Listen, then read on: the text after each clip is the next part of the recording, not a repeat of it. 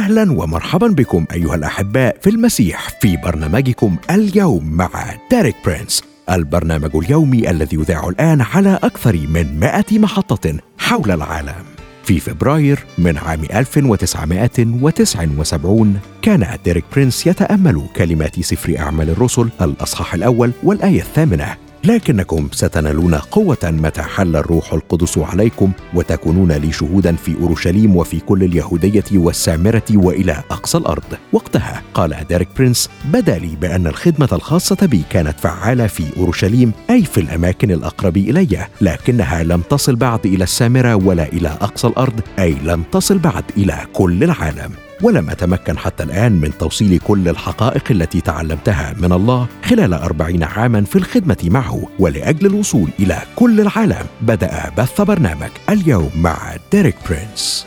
اليوم نقدم لكم هذا البرنامج باللغة العربية. راجين من الله أن يكون سبب خير وبركة لكم ولبيوتكم ولخدمتكم. أهلا بيك صديقي المستمع في برنامج اليوم مع ديريك برينس. واهلا بيك يا مريم. أهلا بيك يا أشرف وأهلا بصديقنا المستمع في سلسلة حلقات جديدة من رحلتنا في موضوع السير عبر أرض وعود الله. ومكملين مع بعض رحلة اكتشاف وعود الله لينا المناسبة مع مشاكلنا وطبيعة حياتنا واحتياجاتنا. في الحلقات اللي جاية هنتكلم عن وعود الشفاء والرخاء.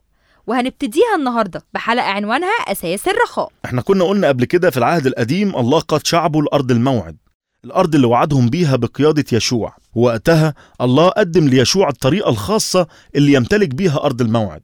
خطوة بعد خطوة ومرحلة بعد مرحلة ومنطقة بعد منطقة والعملية دي متلخصة في يشوع واحد ثلاثة كل موضع تدوسوا بطون أقدامكم لكم أعطيته. ونفس الشيء بينطبق علينا في العهد الجديد وتحت قيادة يسوع. الله أحضر شعبه إلى أرض الوعود فالطريقة اللي هندخل بيها لميراثنا هي نفسها بالظبط وعد بعد وعد مرحلة بعد مرحلة منطقة بعد التانية. لما نضع أقدامنا على كل وعد جديد من الله فإحنا بنمتلك جزء أكبر من ميراثنا. زي ما اتعلمنا واتكلمنا يا أشرف في الحلقات اللي فاتت واكتشفنا الوعد الشامل بالإزدهار والنجاح اللي شفناه حصل مع يشوع. إحنا ممكن كمان نقراه بسرعة كده دلوقتي في يشوع واحد تمانية. بيقول كده لا يبرح سفر هذه الشريعة من فمك بل تلهك فيه نهارا وليلا لكي تتحفظ للعمل حسب كل ما هو مكتوب فيه لأنك حينئذ تصلح طريقك وحينئذ تفلح. لو فاكر معانا كده صديقي المستمع لخصنا الشروط الأساسية الثلاثة اللي كان لازم يشوع يحققها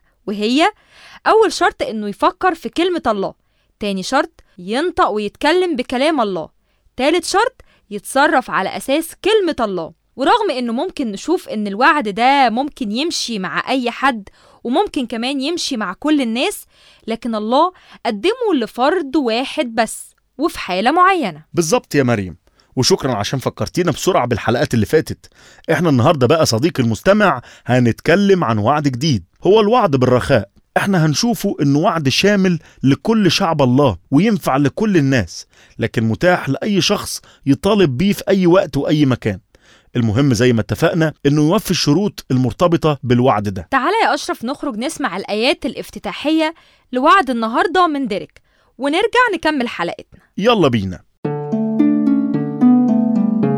سوف ننتقل الآن إلى الآيات الافتتاحية من سفر المزامير وسنقرأ المزمور الأول والأعداد من الأول إلى الثالث وبمعنى ما تحدد هذه الآيات الفكرة الأساسية لسفر المزامير كله. فسفر المزامير هو في الأصل سفر تسبيح وشكر لله على نعمة ارتباطنا به ومعرفتنا له وسيرنا في طرقه.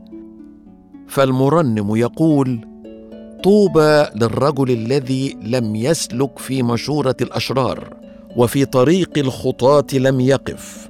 وفي مجلس المستهزئين لم يجلس لكن في ناموس الرب مسرته وفي ناموسه يلهج نهارا وليلا فيكون كشجرة مغروسة عند مجاري المياه التي تعطي ثمرها في أوانه وورقها لا يذبل وكل ما يصنعه ينجح. وبعد ما سمعنا ديريك صديق المستمع تعالى نفهم الوعد ده. هنلاقي إن وعد حلقتنا النهارده متكون من أربع أجزاء. الجزء الأول هنلاقيه بيحكي عن الشخص المتوفرة فيه الشروط. هيكون زي الشجرة اللي مغروسة بقوة عند نهر ومش ممكن تهزها أو توقعها أي رياح أو عواصف. على طول هي مروية وفيها حياة وثمار. وده نفس اللي بيحصل للشخص اللي بتتوفر فيه الشروط. هو شخص ثابت حياته مش بتتأثر بالظروف جذوره موجودة عند مجاري المياه والجذور دي دايما بتقدر توصل للمية اللي بتتنقل من الجذور لباقي الشجرة وتدي حياة وصحة للشجرة كلها. هو بيعتمد على المية اللي بتجري باستمرار وبيستمد احتياجاته من المية من التيارات اللي مش بتتغير مع تغير الجو. نيجي بقى للجزء التاني أشرف من الصورة. لما كاتب المزمور قال إنها بتنتج ثمار في موسمها. عايزين نفهم إن الله بيطلب مننا نكون مثمرين ويكون في ثمر في حياة كل واحد مننا. الله قال كده في العهد الجديد كل شجرة لا تصنع ثمرا جيدا تقطع وتلقى في النار. هو ده سر إن حياتنا دايما بيبقى فيها مجهود إن ثمارنا تبقى حلوة وإننا نتمتع بنعمة الله وبركته. تعالي يا مريم قبل ما نكمل الجزء الثالث والرابع نخرج فاصل ونسمع ترنيمة. ونرجع نكمل كلامنا عن وعد حلقتنا الرخاء. يلا بينا.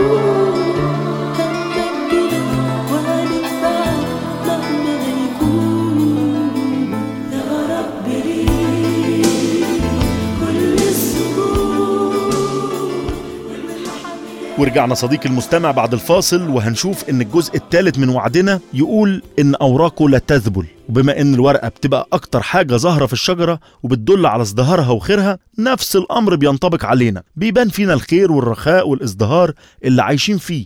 هيبان من طريقة حياتنا وسلوكنا. وأخيرا يا أشرف هنيجي للجزء الرابع والأخير واللي عايزين نركز عليه قوي. وهو وعد الله لينا لما قال كل ما يصنعه ينجح. يعني أي حاجة هنعملها هننجح فيها. ما نعرفش الفشل ولا الإحباط. وده ماشي جدا مع كلمة الله ومع أهداف الله لينا. لأن أي حاجة الله بيعملها بتبقى محملة ببركات وخير ورخاء حقيقي لينا. طيب بعد ما تعرفنا على وعدنا بالرخاء تعال صديقي المستمع نشوف إيه هي الشروط المطلوبة مننا علشان نمتلك الوعد ده في حياتنا. عندنا خمس شروط. منها ثلاث شروط سلبية وشرطين إيجابيين. تعال يا مريم نروح مع صديقنا المستمع نسمع من ديريك الشروط السلبية لوعد حلقتنا ونرجع نشوف إيه هما الشرطين الإيجابيين. يلا بينا. اولا سنلقي نظرة على الشروط السلبية. الشرط الأول هو أن مثل هذا الرجل لا يسير في مشورة الأشرار. إنه لا يأخذ النصيحة أو المعلومات من المصدر الخطأ وكيف نحدد مشورة الأشرار؟ سأقترح عليك بعض الكلمات أو العبارات التي يمكن أن ترتبط بسهولة بمشورة الأشرار. العبارة الأولى: من المحتمل أن تكون هذه المشورة غير أخلاقية، بمعنى آخر هذه المشورة هي التي تقودنا إلى معاملة الآخرين بطريقة خاطئة. ونصائح الكتاب المقدس وتعاليمه تخبرنا أن نعامل الآخرين كما نريدهم أن يعاملوننا. العبارة الثانية غالبا ما تكون مشورة الأشرار غير أمينة وتؤدي إلى ممارسات مشبوهة ربما تكون مشورة للتحايل على إقرارات ضريبة الدخل أو لتكون غير أمين في التعامل مع الأموال والحسابات وهذا احتمال واضح. العبارة الثالثة غالبا ما تكون مشورة الأشرار فاسدة فهي تقودنا إلى أعمال تتعارض مع قوانين الله الأخلاقية. العبارة الرابعة إن مشورة الأشرار لها دوافع خاطئة فهي لا ترتكز على الله ولا تتوافق معه. والعبارة الخامسة إن مشورة الأشرار لا تتماشى مع مبادئ الله وهي خاصية تأتي بشكل طبيعي كنتيجة للعبارات السابقة إنها تتعارض مع المبادئ التي تحكم الكون. لذلك فهي محكوم عليها بالفشل في النهاية. الشرط السلبي الثاني هو أن مثل هذا الرجل لا يقف في طريق الخطاه وهذا يشير إلى أسلوب حياة مختلف وإلى تكوين صداقات من نوع مختلف. فهو لا يقضي وقته في المكان الخطأ ولا يأتي بأفكاره من الحانات أو من الأماكن الدنيوية التي يتجمع فيها النوع الخطأ من الناس بل لديه أسلوب حياة مختلف وأصدقاء مختلفين وتجمعاته كلها مختلفة. الشرط السلبي الثالث هو انه لا يجلس في مجلس المستهزئين. وبالنسبة لي مجلس المستهزئين يشير إلى موقف من السخرية المقصودة وتسود فيه نظرة مظلمة متشككة للحياة وغالبا ما تسود في عالم الأعمال اليوم. وأنا أعتقد أنها طريق أكيد للإحباط والفشل. لاحظ أن هناك عملية من التباطؤ في هذه الشروط السلبية الثلاثة فيبدأ مثل هذا الرجل بالمشي ثم يقف وينتهي به الأمر جالسا وبمعنى آخر فإن وضعه وحالته تزداد سوءا مع استمرارها. وبعد ما رجعنا من الفاصل صديقي المستمع وسمعنا الشروط السلبية لوعد الرخاء تعال مع بعض نعرف إيه هي الشروط الإيجابية. إحنا قلنا إن في شرطين. الشرط الأول إن الشخص اللي بيتكلم عنه المزمور بيلاقي سلامه في كلمة الرب. انبساطه بيكون هو بيردد كلام الله وبيعلن حق الله. محتاجين يا أشرف نفهم معنى كلمة ناموس. الناموس اللي هي باللغة العبرية يعني التوراة. ولما بنقول ناموس مش بنقصد مجموعة من القوانين وخلاص. لكن المعنى الأساسي للكلمة دي هو ما يدل على الطريق. يعني كلمة الله هي اللي بتورينا الطريق اللي نمشي فيه لو عايزين نتمتع بحياة الخير والبركة مع الله. بالظبط يا مريم. أما بالنسبة للشرط التاني فهو إن الراجل ده بيلهج في ناموس الله. يعني بيتأمل في كلمة الله وبيبقى فرحان بالكلمة وبإنه بيعمل كده. هنلاقي إن نتيجة التأمل ده يا مريم إن كل أفكاره بقت مركزة على طرق الرب وفي كل وقت. وعايز أكد عليك صديقي المستمع إن التأمل في كلمة الله والتركيز فيها بكل ما فيك هي مفتاح امتلاكك لوعد الرخاء الحقيقي. وخد بالك إنك مش ممكن تفكر بشكل غلط وتكون منتظر إنك تعيش بشكل صح. ولا إنك تعيش صح وإنت بتفكر بطريقة غلط. يعني تفكيرك هو اللي بيحدد طريقة حياتك. هي دي صورة الراجل اللي بيشبه الشجرة المغروسة عند مجاري المياه إن كل ما يفعله يزدهر. في ختام حلقتنا النهاردة حابة أشجعك صديقي المستمع إن لو عشت مركز في كلام الله وبتعلن الحق الكتابي باستمرار تفكيرك فعلا هيتغير وحياتك كمان هتتغير وهتكون فعلا كشجرة مغروسة عند مجاري المياه. وكل ما تفعله هيزدهر وهينجح وبكده نكون وصلنا مع بعض لنهاية حلقتنا نشوفكم في حلقة جديدة ووعد جديد كان معاك مريم مؤشرف من برنامج اليوم مع ديريك برينس مع, مع السلامة. السلامة.